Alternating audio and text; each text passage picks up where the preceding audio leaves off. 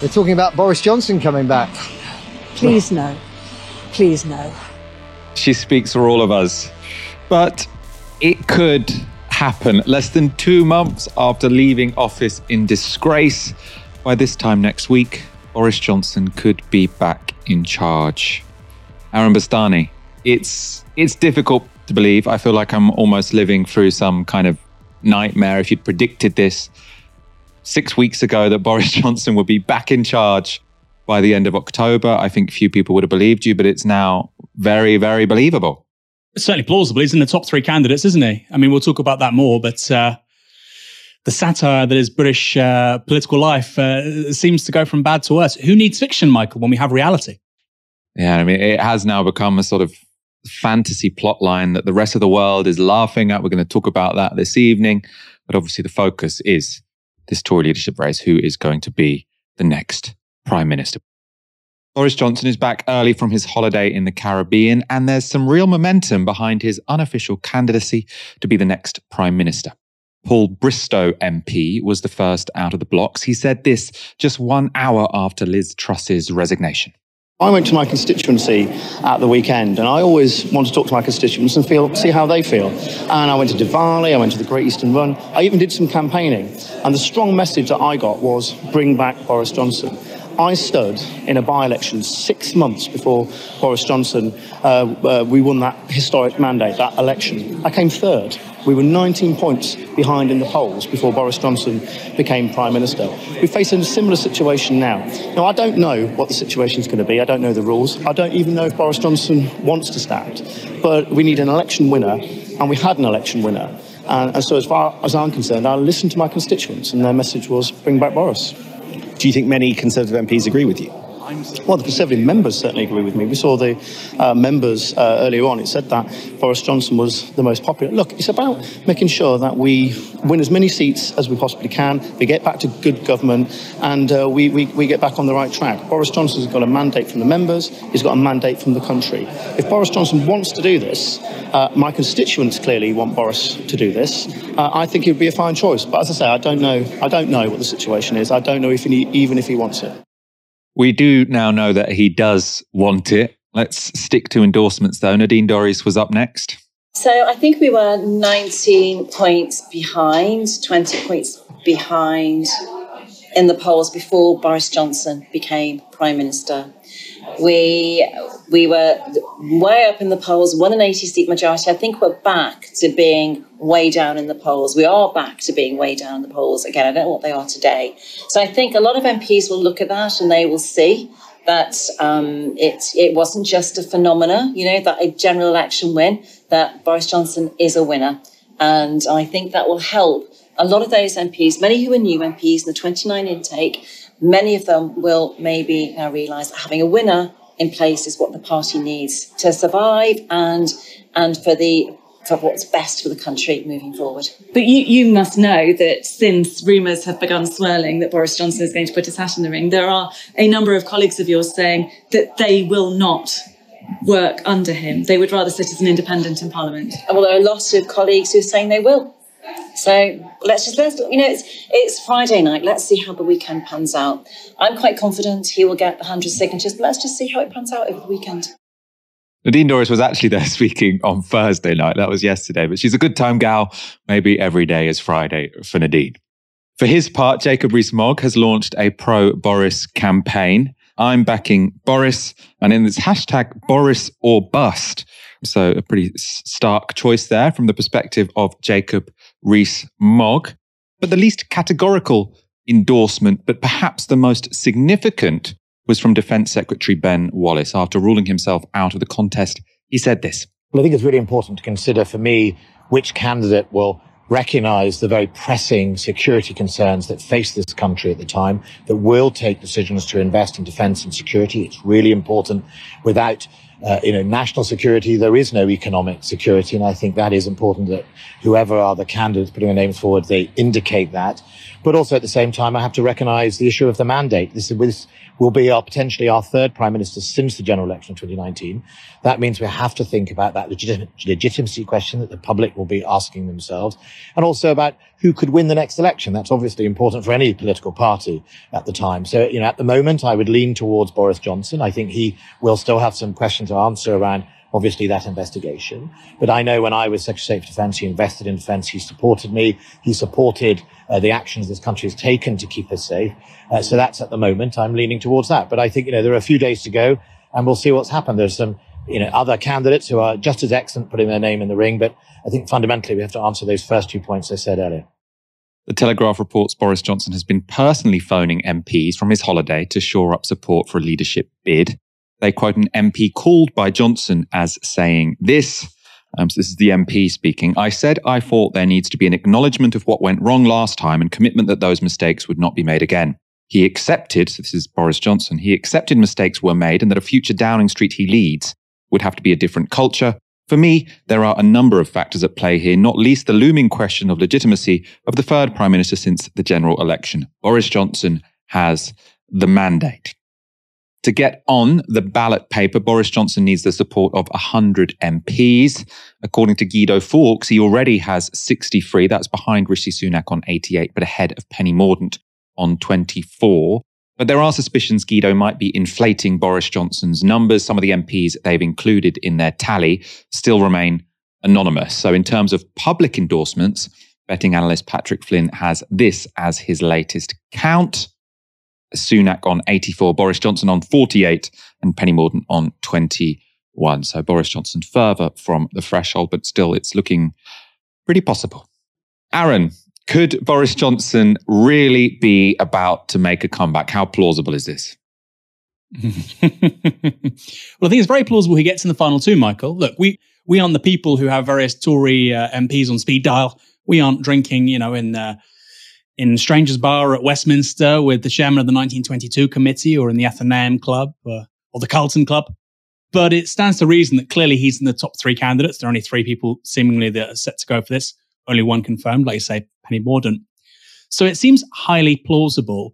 For me, Michael, I would ask our audience, I suppose, two questions in terms of how does this actually work? If he becomes the prime minister, yes, the Tories have a majority. I don't know what it is now, obviously, after various by elections of about 70. H- how will they pass legislation if even 30 of his MPs aren't on board with Prime Minister Boris Johnson? How do they pass legislation? You know, you get the threats of, oh, we're going to become independent or whatever. What if you don't even need to get that far if there's just a basic inability to impose discipline? We saw that with Liz Truss uh, and the remarkable events in the week with the Tory whips being un- unable to just oversee basic discipline. How would that change with Boris Johnson? How would it not get worse, actually? And then, secondly, Michael, what is Johnsonism when you're having demands from the markets, effectively from the OBR? The Bank of England is saying it's going to raise interest rates. What is Johnsonism in a context where actually you can't throw money at the problem? Which, of course, is what we saw after 2019. There was claims of wanting to level up, of to build, you know, big infrastructure projects, etc., etc. That gradually got scaled back. We saw that with, um, you know, uh, Northern Powerhouse Rail. We saw that with a bunch of other projects too. The pressures to go even further on that, on spending less to find more cuts, pursue more tax rises, are stronger now than when he left office. So I, I would again say, what does Johnsonism look like? If it's not populist largesse, and giving various electoral constituencies exactly what they want, I'm troubling, I'm troubled rather, I'm, I'm struggling and troubled to work out what it actually is. So those are the two big questions for me. What would it even look like? A second Boris Johnson government? And how would he pass legislation? I think those are the two fundamental questions here. But yes, he can get 100 votes and he can get on the, uh, he can make the final two for sure. My sense is probably the what is Johnsonism question is more fundamental than the can he pass legislation because as far as I'm concerned, you get Tory MPs often noising off, but when push comes to shove, they tend to vote with the leader, especially if they're polling okay. So I assume the sort of plan from Boris Johnson is that he gets in. The Tories polling recovers slightly. It doesn't have to recover much, by the way, to, or it doesn't have to reach a very high level, let's say, to, to, to look like a recovery because they're on sort of 14 points in some polls. So I imagine what he's imagining is he gets into power. All of these people who noised off and said, oh, we'll cross the floor if Boris Johnson gets elected, suddenly say, oh, well, I suppose we're not doing as badly as we were when Liz Truss was in power. Let's actually just shut up and maybe even join his cabinet. Um, let's look in more detail, though, at what other Tory MPs are saying, especially MPs potentially not on Boris Johnson's side. So the kamikaze attitude of the pro Boris campaign is annoying some MPs. So Tim Loughton um, shared that graphic from Jacob Rees-Mogg, which I showed you earlier. And he said, Jacob, how on earth can that slogan be remotely helpful to the party given the strong possibility that the next PM will not be Boris? I would not use the tagline hashtag Boris and bus. And you really should think this through properly if you have any interest in party unity. A verdict is also due on Boris Johnson from the Privileges Committee. That's led by Harriet Harman and is investigating COVID rule breaking and whether Johnson lied to Parliament. A Conservative source told ITV this It is amazing that some Tory MPs want Boris back, saying they think he can win them the next election. But will he even make it that far? If the Privileges Committee is as damning for him as it sounds, he is possibly gone by Christmas. The fact he is standing at all whilst under investigation is shameful. It's hardly the stability and unity everyone is calling for. The Privileges Committee could, in fact, decide to suspend Johnson from the Commons. And if suspended for 14 days, which is 10 sitting days, it would then trigger a recall petition and that's, that means that with 10,000 signatures, there would be a by election. If Boris Johnson was the prime minister, that would be a by election in the prime minister's seat. But the Tory MPs really care. Now, almost 60 members of the government resigned in protest in July to oust Boris Johnson for various immoralities. But some have already changed their minds. ITV's Robert Peston tweeted this today. Tory MP Caroline Johnson tells Times Radio she is backing Boris Johnson to return as PM. Just over three months ago, she resigned as vice chair of the Conservative Party because, quote, the cumulative effect of his, quote, errors of judgment and domestic actions had squandered the goodwill of our great party. She said if he stayed as PM, that would, quote, only damage our party and therefore our country. And then Robert Peston says, what has happened since then to make her change her mind. Events in the Conservative Party are quite extraordinary. Caroline Johnson is not the only Tory MP who resigned in protest about three months ago to, to force Boris Johnson to resign, who has now changed. Actually, they're going to endorse the guy. Aaron, I mean, you, you've alluded to it there. Lots of people are sort of suggesting, you know, there could be a split if Boris Johnson comes back um, to the position of prime minister in the Conservative Party. Lots of MPs sort of anonymously briefing that if he were to get back in power, they would cross the floor. Is it not the case that with these conservatives, this is all talk? The moment that their careers are on the line, they just say, oh, actually, you know, maybe we will just vote for this guy, even though three months ago we said he was so immoral that he couldn't possibly lead the country. And so we were going to, you know, we, we felt strongly about this that we would resign. But push comes to shove, now they're endorsing him. I mean, where would it end? I think that's right. I mean, we've already had something similar to this during the sort of Brexit debacle, you know, that the leader's office at the time, Boris Johnson, the prime minister, also removed the whip from 20 Conservative MPs. So he's, he's perfectly willing to do what has to be done. I mean, would he have the same kind of operation around him at the top of the party to oversee something like that? No Dominic Cummings, some of the top team he had for the first sort of six months, year have all left. I think that's also a real misgiving that people should have. You know, Boris Johnson was part of a bigger package, including Cummings and others. They're no longer part of his entourage.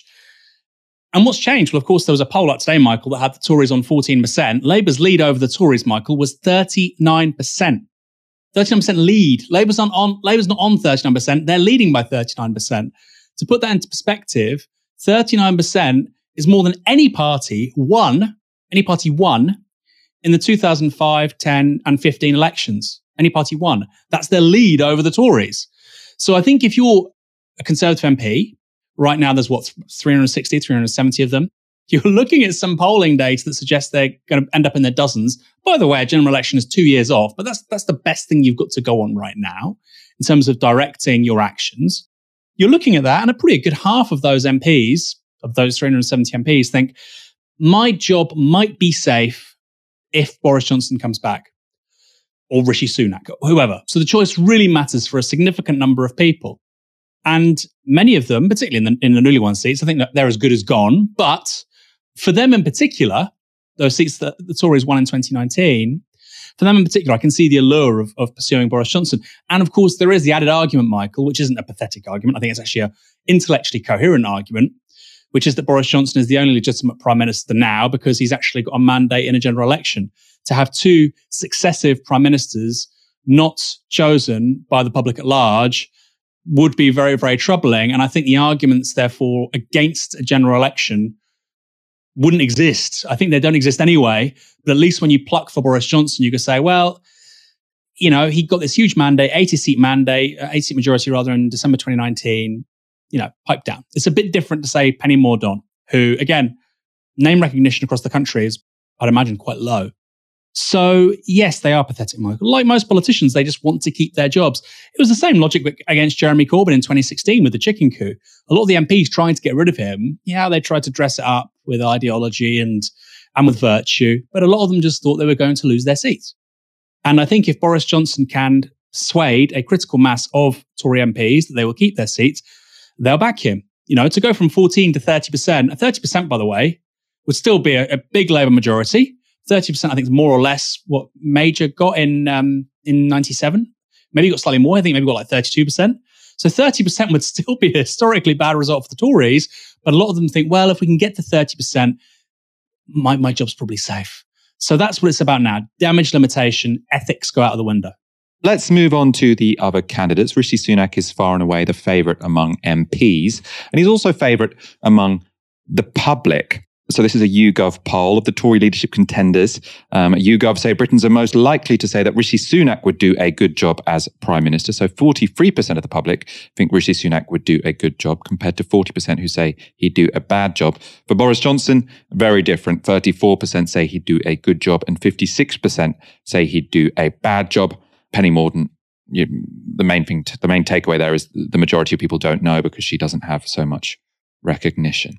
Sunak also wasn't that far off Liz Truss in the last election among Tory members. So it was 57 to 43%. So not a landslide by any means. But if Rishi Sunak does win, he might be subject to a pretty vicious campaign from the right. This was Dan Wootton last night on GB News. Sunak is a globalist shill who the party have not forgiven for his backstabbing of Boris. The other likely candidates, including the brilliant Kemi Badenoch and excellent and brave Suella Braverman, are largely untested. Although, in my opinion, Braverman's short stint as Home Secretary has proven she is the only other likely candidate with the balls to take on the establishment and the blob. A Sunak ally told the Mail Online today it was, quote, natural logic for the former Chancellor to go head to head with Boris. And they added, it will be a battle for the soul of the party. Indeed, it will. But that battle must be allowed to happen not stitched up by MPs and party grandees in the early hours of the morning in the bars of Westminster. Now, and I want your thoughts on this. GB News, um, I've been watching a bit more of it recently than I have because it's it's now on, kind of on the homepage of my TV. I should sort this out. My apologies to all of our audience, but it does pop up every now and again. And it is interesting to watch. And this whole Rishi Sunak is a globalist shill, really, they can't stop talking about it. And, you know, when you hear sort of sometimes vox pops of Conservative Party members, there is a sort of level of vitriol leveled at this guy. And obviously, I'm no fan of Rishi Sunak. I think he, you know, is someone who has no interest in the incomes and the well-being of Britain's working class. We saw that sort of getting rid of the 20 pound uplift, et cetera, et cetera. Obviously, extraordinarily wealthy. But the sort of words which are being used about him and the level of hatred. I mean, what is what is going on there? Have you got a sense of of why he is the subject of so much hate? Well, it's remarkable in a way, Michael, because this is a guy who was pro Brexit and he comes from the right of the party when it comes to sort of economic libertarianism. You know, he was not a Cameroon. And yet, like you say, he's this hate figure on a par on a par with Ken Clarke or Jeremy Hunt, even though, you know, his politics are, are actually quite different. Fundamentally, why is he hated? Because he was the Chancellor of the Exchequer and he oversaw furlough, massive state intervention in the economy. And of course, he was part of a government which oversaw lockdowns people like Dan Wootton, my God, sounds like a maniac, by the way, Michael. Presumably you're you're going between GB News and Sesame Street for your entertainment these days.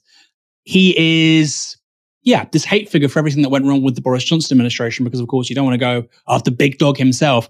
it is a very strange thing. And, and quickly, Michael, if the Conservatives do lose the next general election badly, I think it can be underestimated how big a variable Talk TV and GB News will be in terms of how vicious and nasty and chaotic the aftermath of that will be and the extent to which they'll radicalize what remains of the Conservative Party. I think it's going to be a really important moment. Two years away, but something to think about. And that wasn't the case five years ago. These channels didn't even exist. This is almost a little bit of a side point, but I do think it, it sort of feeds into your point, which is you know, lots of people talk about GB News failing, et cetera, et cetera. On many levels, it it has. But I do think there is a power in sort of passive viewers that's why, uh, you know, even though I, you know, I feel like we're growing fast on YouTube, it would be a bit of a strange investment to go get a, a, mainstream TV channel. But the fact that you sort of have people watching something in the background does give you a lot of power. And I have had GB News in the background more over the past couple of weeks than, you know, ever before. And it is quite scary what it's like at the moment. I've seen sort of American commentary about Fox News where they sort of say, every time you turn on Fox News now, it's just brown people committing crime immigrants or African Americans committing crime. And GB News has gone down a very similar angle. You turn it on and it's just constantly, constantly, this migrant has committed this heinous crime. This asylum seeker has committed this heinous crime. And it is really, really just pumping into your head that immigrants are not just a threat to society, but a threat to your children, essentially. That's what you're being told 24 7. And it is very, very scary. And I think it probably is radicalizing the Conservative Party base. And you know, Rishi Sunak in this election is going to have to contend with that. Let's move to the one other candidate, and this is the only person who has formally announced their candidacy. Is Penny Mordaunt. So she announced um, her campaign with this tweet. I've been encouraged by support from colleagues who want a fresh start, a united party, and leadership in the national interest. I'm running to be leader of the Conservative Party and your Prime Minister to unite our country, deliver our pledges, and win the next general election. Now, she's obviously probably living in cloud cuckoo land if she thinks that winning this contest would make her win the next general election, but there we are. What is there to say about Penny Mordaunt? We don't know that much about what she believes. Often, what is said about her is she is a decent performer in the House of Commons. I think we saw that this week when she stood in for Liz Truss. I think in many ways she was sticking the knife into Liz Truss when she was repeating all of these charges which were being leveled at Liz Truss when she said, Liz Truss is not um, hiding under a desk. Probably it wasn't an accident that that was then used from all of the news shows as sort of a, an object of ridicule for Liz Truss. She does seem to be okay in Parliament, in the Commons. But I do think people forget just how shoddy her campaign was. So very recently, she stood to be Tory leader, and she had very little to say. This was actually my highlight um, from her short-lived campaign. It was in a debate, and this is now this was shared. She was so proud of it, shared by her campaign, saying this: "The top 180 innovations that we have had, how many are used in the NHS? None. Now, this, this makes no sense whatsoever. And during her leadership campaign, she said a lot of things that made no sense whatsoever. There was sort of an analogy a little bit with sort of the Jess Phillips campaign in the Labour Party leadership election. Lots of people sort of projecting something onto this person. Oh, she is the person we need because she can finish sentences. And then when it comes to taking policy positions or having something actually insightful to say about the state of the country, very little there. Aaron, Penny Mordaunt, I suppose her hope is that she can come through the middle. Lots of people hate Rishi Sunak. Lots of people hate Boris Johnson. Not that many people have a strong opinion about Penny Mordaunt. I assume she's thinking that, you know, if she can get to the last three, she might win. Do you think she has any chance of being the next prime minister? I think it's unlikely, Michael. And, and quickly, your point about Rishi Sunak outpolling her and Boris Johnson amongst the public at large. What matters most to the Conservative Party right now, going back to what I said earlier about damage limitation, is who performs best amongst their 2019 vote. It's about clinging on to as many of those as possible. If you want to go from 14 to 30%, that's the lowest hanging fruit, comparatively speaking. Of course, many of them aren't going to go back to the Conservative Party. And that's the polling that matters. And on that measure, Boris Johnson beats Rishi Sunak and beats Penny Mordaunt. And like you say, you've got two years to a general election. You're on 14%. Going for somebody with such limited, wider name recognition, with no policy chops, who's already run a really limited weak leadership campaign, it would be puzzling. It would be very strange. It would be like Theresa May, Liz Truss, all over again. So I would be surprised. I think I can see the argument. I personally, if I was a Tory, I'd go for Rishi Sunak. I said this in the last show. I can see the arguments for Rishi Sunak and to a lesser extent Boris Johnson if it's about damage limitation. But you had a really risk loving choice with Liz Truss. It catastrophically failed. Why did you do that again with Penny Mordaunt? Let's have a look at some polling um, before we move on. So the latest YouGov polling is putting the candidates up against Keir Starmer in a head-to-head. Um, they all lose quite dramatically, um, but Rishi Sunak, there is the smallest gap between him and Keir Starmer. So Rishi Sunak versus Keir Starmer, you have Starmer on 43, Sunak on 34 for Boris Johnson, slightly higher than Sunak. Obviously, he has more supporters than Sunak, but he scares um, more people as well. So in that case, Starmer would be on 48 and Boris Johnson would be on 35. Penny Mordaunt not looking particularly impressive, probably because her name recognition is low. Starmer on 43 and Penny Mordaunt on 28. This is what you can expect in the coming days. So obviously at the moment, candidates are collecting their nominations. Those nominations will close at 2 p.m. on Monday. Then between 3.30 and 5.30, MPs will vote if two or more candidates receive over 100 nominations. And then that evening, they will make sure that only two candidates remain. There will then be an indicative vote. So um, even though it won't be binding, MPs can show the members who they prefer. This is a Sky News graphic. They're suggesting then there will be televised hustings between the final two candidates, although I imagine there will be some jostling um, about precisely the extent of that. We saw last time that some people didn't want to debate. And then on Friday, the 28th of October, close, oh, sorry, voting by Conservative members will close. So we will know by Friday who is the new Prime Minister. Obviously, if there is only one candidate, we will know sooner than that. Let's move on. The British public want a general election and they want it now. The latest polling from YouGov shows that 63% of respondents want the new Prime Minister to call an early general election, and less than a quarter think he or she shouldn't. Of course, it's the very last thing Tory MPs want, given their reputation is deep in the bin. But given we're about to get our second Prime Minister in less than two months, who hasn't been chosen via a general election, there's a pretty strong case for it.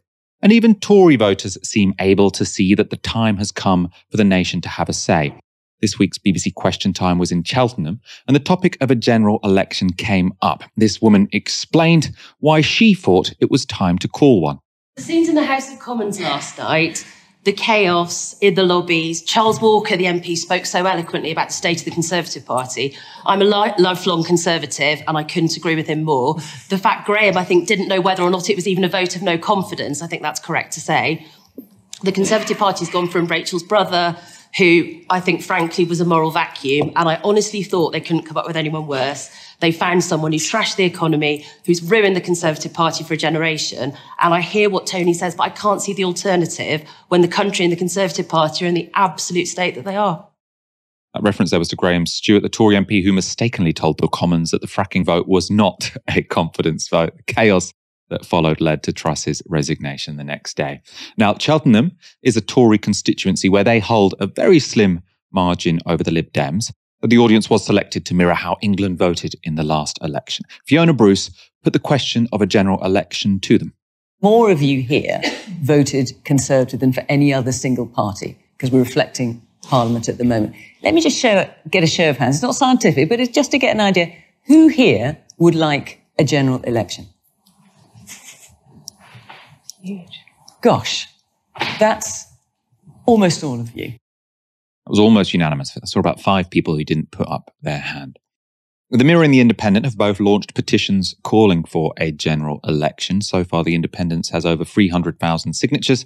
Um, the Mirror's, which was launched with the campaign group of 38 Degrees, has 80,000. There's also one, I think, on the official website, which has 700,000. But that actually um, has been running since the last crisis we had in government and the last time the Tories replaced the Prime Minister. So it's difficult to know when exactly people signed. Now, if there were a general election, Labour would walk it. This graphic shows the New Statesman's modelling of how many seats each party would be likely to win based on the latest polling. Labour would be set to win a huge majority with 509 seats compared to the Tories' 41. But although a Labour victory would be almost guaranteed if a general election were held soon, Keir Starmer still isn't giving us that much to get excited about. On Good Morning Britain, he was asked for his views on a possible nurses' strike. The RCN is balloting its members, nurses, about uh, strike action. They want a pay increase 5% yeah. above inflation. Do you back that? Well, uh, I completely understand why they're making that um, ask. Wages have been very low for a long time. They're working really hard and prices are going through the roof. Um, I don't want to see a strike. They don't want to go on strike. Um, what I want to see is that resolved. But I do understand that many working people, whether it's nurses or others, are really, really up against it now. Um, and of course, uh, they want negotiations to increase their wages. Um, in the end, well, of course, if you came into power and you were in charge of their wages, would you grant it? Well, there's a mechanism to decide what that would be, and we would let that run its course. But I empathise, I understand um, why um, nurses uh, are in the situation that they're in, why they're considering industrial action. Um, but I don't we want to strike to go ahead. It, they don't but would you back it, and would you grant it? Well, there's a mechanism for dealing with their pay, and I would want that to run its course. Of course, I would.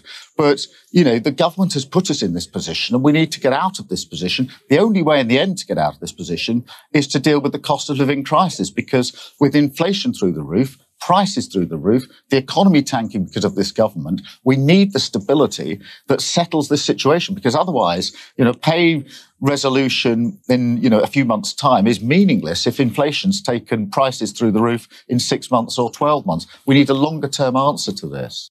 Now, I totally understand. Look, Keir Starmer, he, he wants to be prime minister. There could be an election soon. You know, he doesn't want to be pictured standing on picket lines. I get that. What I found really unforgivable there, though, in that conversation was the argument that nurses shouldn't have a real pay cut is quite easy to make. And even if he wanted to remain non-committal, I don't think he should have remained non-committal. I think you should you should commit to a real terms pay rise for nurses. But there are so many things he could have brought up to, I suppose, educate the public, which no political risk at all, which he didn't. For example, there is currently a crisis in the NHS, a staffing crisis in the NHS. One of the big reasons we have a staffing crisis in the NHS is because real terms pay for nurses has been cut since 2010. It's still lower than 2010. So the TUC say the average nurse is £5,200 worse off than they were in 2010. Now, if you can't connect low pay for NHS workers with a staffing crisis in the NHS, what are you doing? Now, and I want your, your take on this sort of general election now question. I personally, you know, want a general election now. I don't think we're going to get one, but I think it's a reasonable demand. You know, I'm not particularly excited about Keir Starmer, but I would be really excited about having a government that not the Conservatives after 12 years. It'd be much easier to pressure the Labour Party, I think, than it would be to pressure the Conservative Party. How are you feeling about the potential for a Labour government? They're 37 to 39 points ahead. Should people be getting excited or should we be telling people you know, who cares? They're all the same. Well, I think excitement would probably be a, a, dangerous course to pursue, Michael. I think even if you don't intend to vote Labour, I think if you just want a functioning government which oversees legislation, I think you probably do want a general election. Even if you're a conservative or liberal Democrat, that's just like a strange thing to say, but the, the Tories have put themselves into such a hole here with, you know, two successive prime ministers now who aren't the result of a general election I really think, just from a basic level of elementary competence administering the state, we have to do that. In terms of the ancillary point about Labour, should people be excited? I, I personally don't think Keir Starmer will deliver very much. I think there'll be some very small things, you know, that pay offers to NHS staff might be 1% more than what the Tories were offering. It'll still be below inflation. And on the one hand, the reality is that yes, the facts have changed. You've got 10% inflation you have no growth. We're looking at four or five consecutive quarters of economic contraction. Interest rate hikes are still going to come in. That's going to massively hit final demand. Recession could become a depression. So I understand the picture isn't looking good. Of course, by the way, a lot of that could change by 2024 if that's when we do have a general election.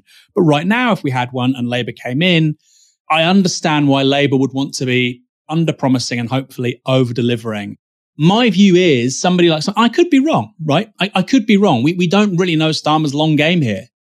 My view is that we'll get just one or two positive things. And actually, the, priority of Labour, agree or disagree, will be administering the state, listening to the OBR, uh, listening to the Bank of England. That's it. We are more competent than the Tories, which look, like you say, big upgrade on the Conservative Party, but it doesn't help the housing crisis. It doesn't help uh, inequality. It doesn't help NHS waiting times, the fact that ambulances aren't getting to where they need to be, much under an hour right now. And I think this is something for the Labour right to think about here and, and consider.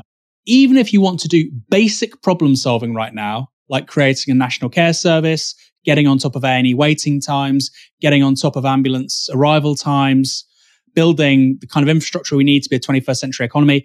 Just to do that basic stuff, you're actually looking now tax rises that have only been touted in public by John McDonnell. Those are the facts.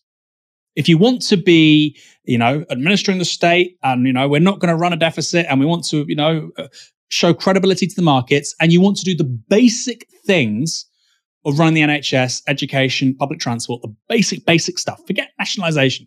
Forget anything that Starmer's pledged. The basic stuff. Then they're going to have to oversee quite extensive tax rises. Those are the facts. Doing politics in low growth, high inflation societies is extraordinarily difficult. Very, very difficult. And my personal view is the kinds of people that we have in British politics and the media don't have the aptitude or the inclination for it. And they certainly don't have the muscle memory. You know, we haven't had these conditions really for for 40, 50 years, 50 years. So I have very low expectations of Keir Starmer. That said, of course, infinitely preferable to a Conservative government. And on one or two policy areas, he may surprise us. And it's why I keep on saying to our, our audience, Michael, what one, two, three policies would you want to focus on? Because you can build a mass movement, say, around public ownership of rail and £15 minimum wage and addressing the housing crisis you can do that and you can influence the Labour government, even that doesn't really want to, to do these things. You can't build a mass movement around everything. So I think that would be the question I would ask of our audience watching this or listening to this.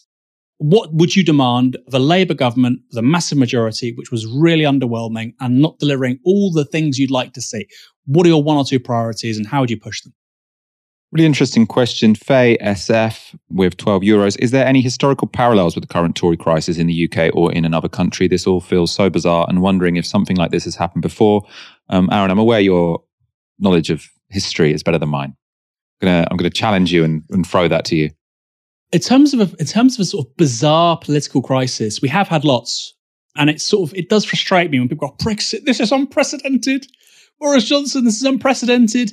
I think the 1910 crisis around the Parliament Act was pretty impressive, which is basically liberals get voted in 1906, in early 1910, and obviously they're liberals, they have a liberal agenda.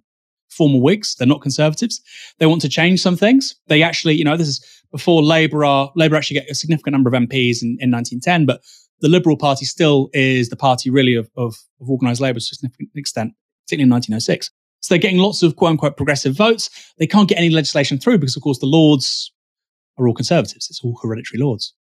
And so the Lib Dem, or the Lib Dems rather, the Liberals, heaven forbid, the Liberals under Herbert Asquith can't get any legislation through. What they do is the king dies, they go to the new king, they say, you need to create 500 new peers so that we can get this legislation through. So how do you nullify the House of Lords?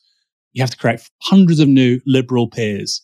That's how we stopped the Lords having a veto on the House of Commons. A major step in the development of British democracy was a Mexican standoff between Herbert Asquith, the King, and a bunch of conservatives. And you still have people, Michael, to this day in the media, in education and politics, and they say the British, the genius of the Westminster system. What a crazy way to carry on. That's that's the political system we've inherited. This supposedly uh, clever, unwritten constitution, uh, so adaptable, so so wise, it gives rise to these kinds of crises relatively frequently, actually. And I, I feel like we're we're coming to a similar juncture now, where the, the system, the Westminster system, really can't address most of the problems that ordinary people are feeling. It was a similar situation in 1910. Let's move on. The end to Liz Truss's disastrous and epically short lived premiership has led to some of her original backers rewriting history. This was the Daily Mail's front page following Truss's resignation. A verdict from Sarah Vine is plastered across the front page. She says, quote, Truss was a disastrous dalliance who served only to remind us what a real leader looks like. What the Daily Mail don't tell you on that front page is that they were the number one promoters of this disastrous dalliance. I'll ask you now to cast your minds back to the last Tory leadership election earlier this summer. MPs were deciding which two candidates would face the party members. It was clear to everyone the final two candidates would be Rishi Sunak and Eva Penny Mordaunt or Liz Truss.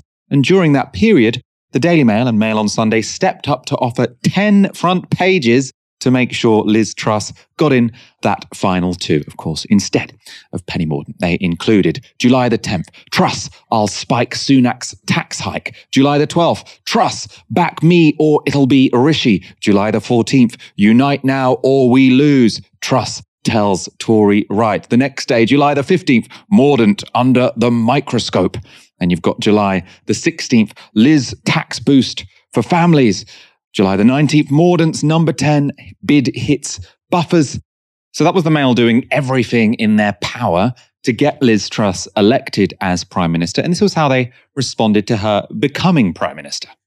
Cometh the hour, cometh the woman. And then the response to the mini budget. At last, a true Tory budget.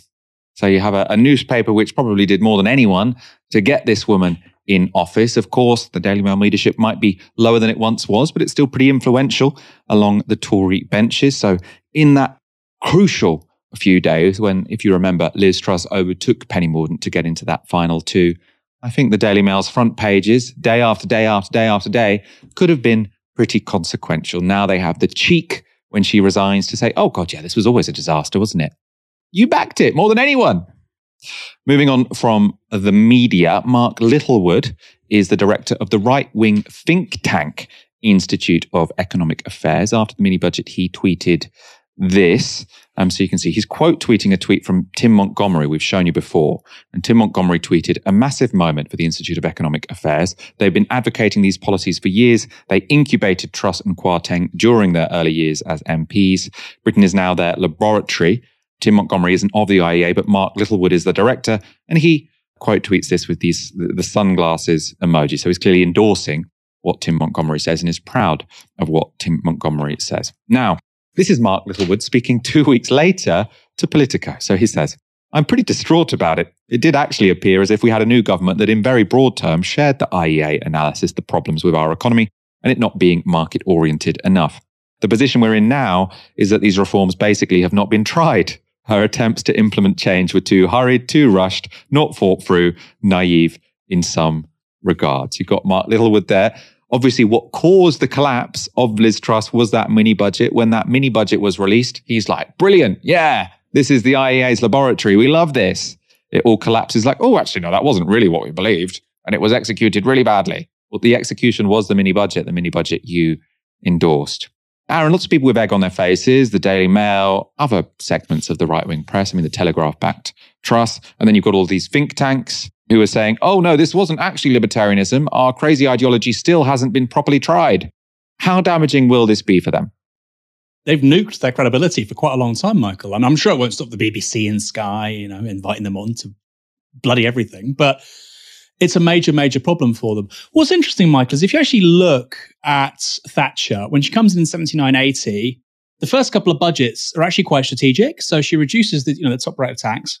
But she increases VAT in 79. Well, her chancellor increases VAT in, in 79, um, Geoffrey Howe, I think. And then you get, believe this or not, Michael, windfall taxes, I think in 1980 on the banks and on North Sea oil. So she's increasing VAT, very regressive, but it's a tax rise. And she's increasing, you know, and she's introduced a, a windfall tax. And I think what the IEA, Farage, all the right wing papers, they all look at like the late 80s. So they all look at the, you know, the Lawson budgets. I hope I'm getting that right particularly 1988, where you have what is, you know, equivalent to in today's terms like a 35 billion pound tax cut, 86, 87, you know, huge tax cuts, right? Not as big as was being proposed the mini budget, bizarrely, but they were still big. And over several years, you're looking at, you know, astronomical tax cuts. How did that happen? Two things. North Sea oil, and you have massive growth.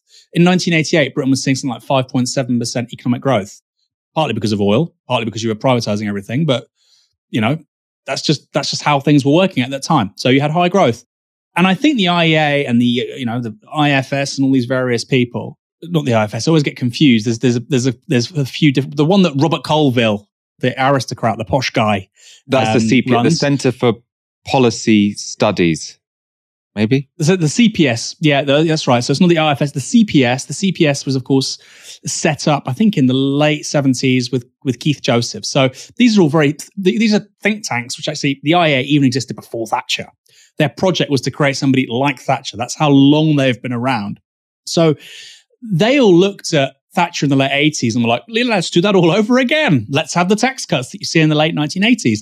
Only problem is, guys, there isn't the economic growth. Okay. There's not the tax receipts coming from the growth that can, that can pay for tax cuts. So they looked at the wrong Thatcher. They should have been looking at Thatcher in 79, 80, 81, be a bit more strategic.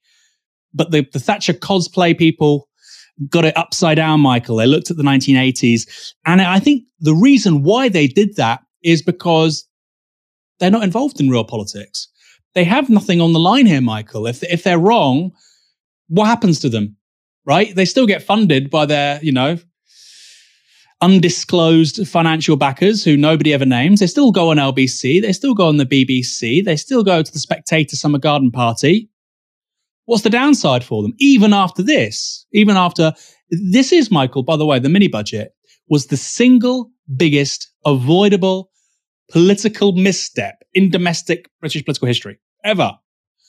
Even after that, these people are still going to be able to enjoy their G&Ts with Andrew Neil at the Spectator Party next uh, June.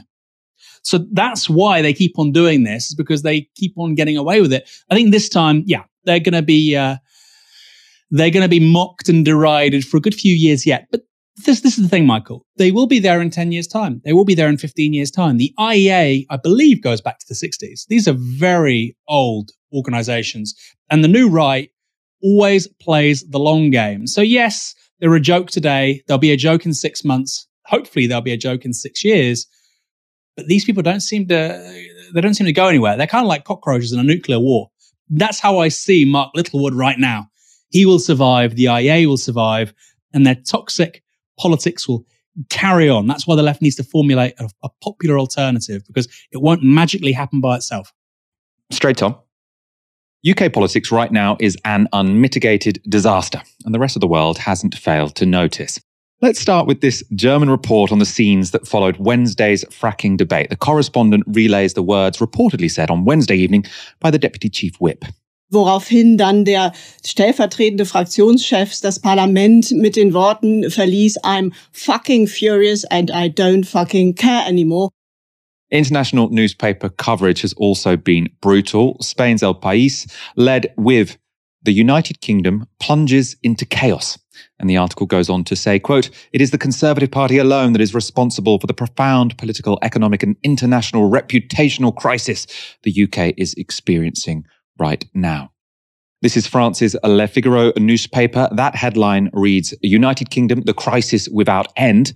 And their editorial says this In the great British tradition of understatement, the word embarrassment constantly came up Thursday in the mouths of commentators across the channel. After three grueling years of Boris Johnson's frenzy, Liz Truss's 44 days in power resulted in a whirlwind of inconsistencies and reversals that surpassed anything the UK had ever known.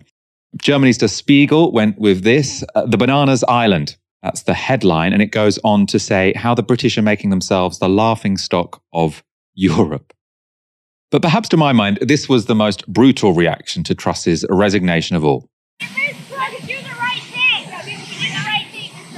Who do the right thing? Mr. Truss. Well, that's for her to decide. But look, she was a good partner on Russia and Ukraine, and uh, and the British are going to solve their problem. And the, but she was a good partner.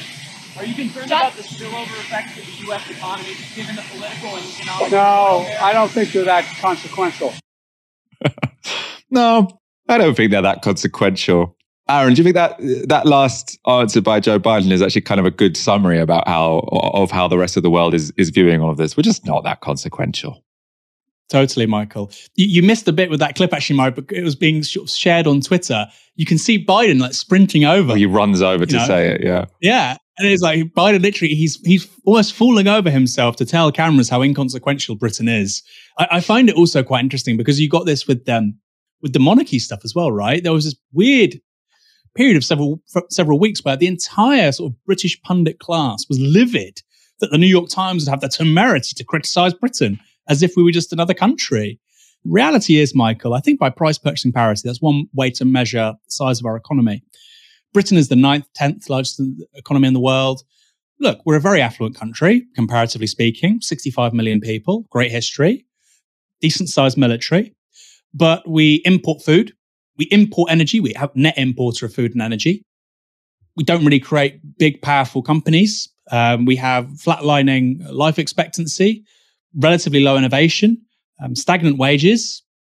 Things aren't really working out very well for us. So yeah, the, the rest of the world moves on. Of, of, important to say, Michael. Of course, there's, there's big political and economic crises right across Europe in particular. America's a different story. But yeah, this is not this is not like the 1920s or the 30s. You know, Britain has left the gold standard. Oh my god, global story. We are we are a relatively small part of of of what goes on when it comes to the global economy.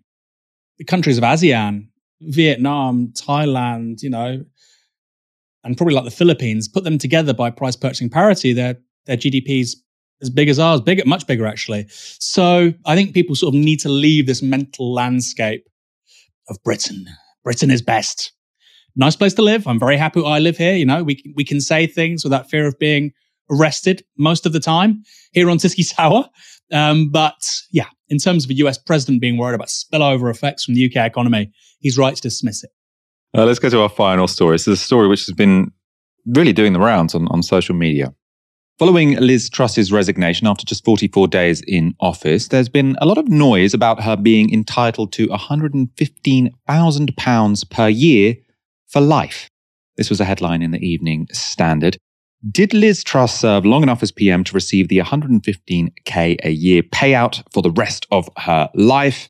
Um, here's one from the Telegraph. Liz Truss facing calls to decline the £115,000 a year allowance as a former PM. Keir Starmer was also asked what he thought about Truss getting the allowance. The Lib Dem leader, Ed Davey, has said that Liz Truss should turn down the £115,000 that she's entitled to as a serving Prime Minister. Would you join that call, or do you think she deserves it after 44 days in office? No, she should turn it down. Um, I think that's the right thing to do. She's done 44 days in office. She's not really entitled to it. She should uh, turn it down and not take it. The reporting on this story can sometimes be a little misleading. Ex prime ministers don't just get the 115k dumped into their accounts each year. What they can do is claim a refund of up to 115,000 pounds per year for quote office and secretarial expenses. But that's only if those expenses arrive from or arise, sorry, from fulfilling public duties and they have to provide the receipts. Now, it's of course pretty hard to imagine that Truss is going to have many of those kinds of public life expenses. After all, who's going to be inviting her to make inspirational speeches to school kids or give her views on the economy to university graduates? But Tories tend to be quite good at creative accounting, so I wouldn't put it past her. Another leaving gift for former prime ministers is the right to grant resignation honours. That usually means sticking their mates and backers in the House of Lords, which gives these unelected hangers on political power and an attendance allowance for life. And Downing Street has confirmed that despite being in office for only 44 days, Liz Truss will get her chance to reward her cronies. This is pretty controversial, though, not only because she didn't serve very long, but because many of those moving to the Lords are likely to be the very people who encouraged her to crash the economy. Liberal Democrat Chief Whip Wendy Chamberlain wrote this to the Cabinet Office. Handing out more expensive gongs to Conservative allies would be a truly remarkable way to reward the shortest tenure as Prime Minister in British political history. Truss and her Conservative colleagues have trashed our economy and left millions in misery. We are faced with the horrifying prospect that those who are selected for honours will be the very people who helped plunge the country into chaos and crisis. Allowing Truss to dish out positions of influence and huge handouts to boot would be a disgraceful waste of taxpayer money and show a stunning lack of humility. Aaron, as I said, this story has been causing a lot of anger. £115,000 in allowances. She has done the job for a very short period of time and she's done it very, very badly. Should we be fuming about this? Well, yes, but not just with Liz Truss. You know, it's important to say that Tony Blair took 100 grand out last year. Well, in 2020, 21. This is a man who's worth 50 million pounds. So I don't quite understand why we're paying him a hundred grand to run various personal campaigns either. But there you go. I think this is this was introduced actually in 1991. It was introduced under John Major, 91, 92, something like that. And I, I feel like it's, I think it's like, it's rather strange, right? Former prime ministers tend to do pretty well between speaking gigs and consultancy and God knows what else. I feel it rather strange that the taxpayer is giving them a hundred grand a year or up to a hundred grand a year. Brown and Blair took a hundred grand last year, as did Cameron. Um, I, I find it strange that we're paying this to all these prime ministers after they've left office and they're extraordinarily wealthy. I find that very odd. It's quite a lot of cash, right? It's, especially if you've got four or five ex prime ministers, they're still alive. Or actually, it's, it's more in our case. We've gone through four prime ministers since 2016. So, well, by the end of this week or the end of next week. So the whole system seems rather strange to me. So yeah, of course Liz Truss shouldn't get this, but I don't think nor should Tony Blair. The man's worth 50, 50 million pounds. We shouldn't be giving him 100 grand a year to run various campaigns.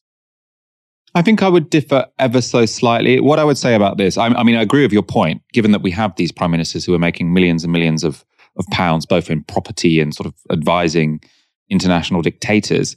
Those two things are completely inconsistent. I think what would make sense is you say, look, there is a danger that we have a revolving door between politics and business or politics and lobbying. So therefore, what we want to do is reduce the incentive to do that and say we will provide, you know, a public allowance for you to, you know, lead a reasonably, you know, comfortable life and you know take part in the public activities that it might be appropriate for a, for an ex prime minister to take part in. But that should be on the condition that you don't go around the world making millions of pounds lobbying for and providing consultancy to dictators. So I would imagine, I mean, I haven't done the research into this, but I imagine potentially Gordon Brown actually fits mm. the mold. As far as I understand, he hasn't sort of sold himself out for, for millions of pounds with a property empire, but he does sort of intervene in in public debate and sort of do talks to various people that it's probably reasonable to suggest it's in the public interest for him to do and to say, look, we'll provide you this allowance so you don't have to sell yourself to the highest bidder, potentially makes sense.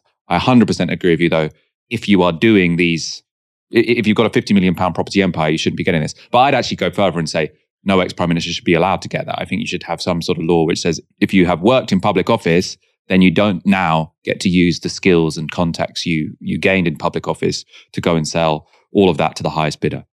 There's also David Cameron to think about here, Michael. You know, with the Greensill stuff, and I, I get what you're saying in theory, but the, the reality is that the counter incentives from the private sector are just astronomical. 100 grand a year to pay for an office and a secretary and maybe a policy advisor is is and a press person. You know, it's not really I don't really see it doing much. Bear in mind, Michael, the prime minister, I think now is paid a wage of 150, 160 grand a year. I find it strange that all of their predecessors who are alive are being given two thirds of that every year to just do whatever they think is appropriate. I find that a strange use of taxpayer money, personally. That said, I, I can see your point. If we're looking at all the fat that needs to be cut when it comes to Westminster, I think we could start with the House of Lords first for sure. Apparently, Liz Truss also got a £19,000 exit payout um, from leaving number 10. I'm not quite sure what the justification is for that one. Aaron, it's been a pleasure being joined by you on this Friday evening. Great show, Michael. Hosted so expertly as ever. We got through a lot. These are very strange times. I wouldn't rather spend it with anybody else but our fantastic audience here at Novara Media. I 100% agree do make sure you come back on Monday at 7 p.m. We're going to have just as much to talk about then as we did today. For now, you've been watching Tysky Sour on Novara Media. Good night. This broadcast is brought to you by Novara Media. Go to novaramedia.com slash support.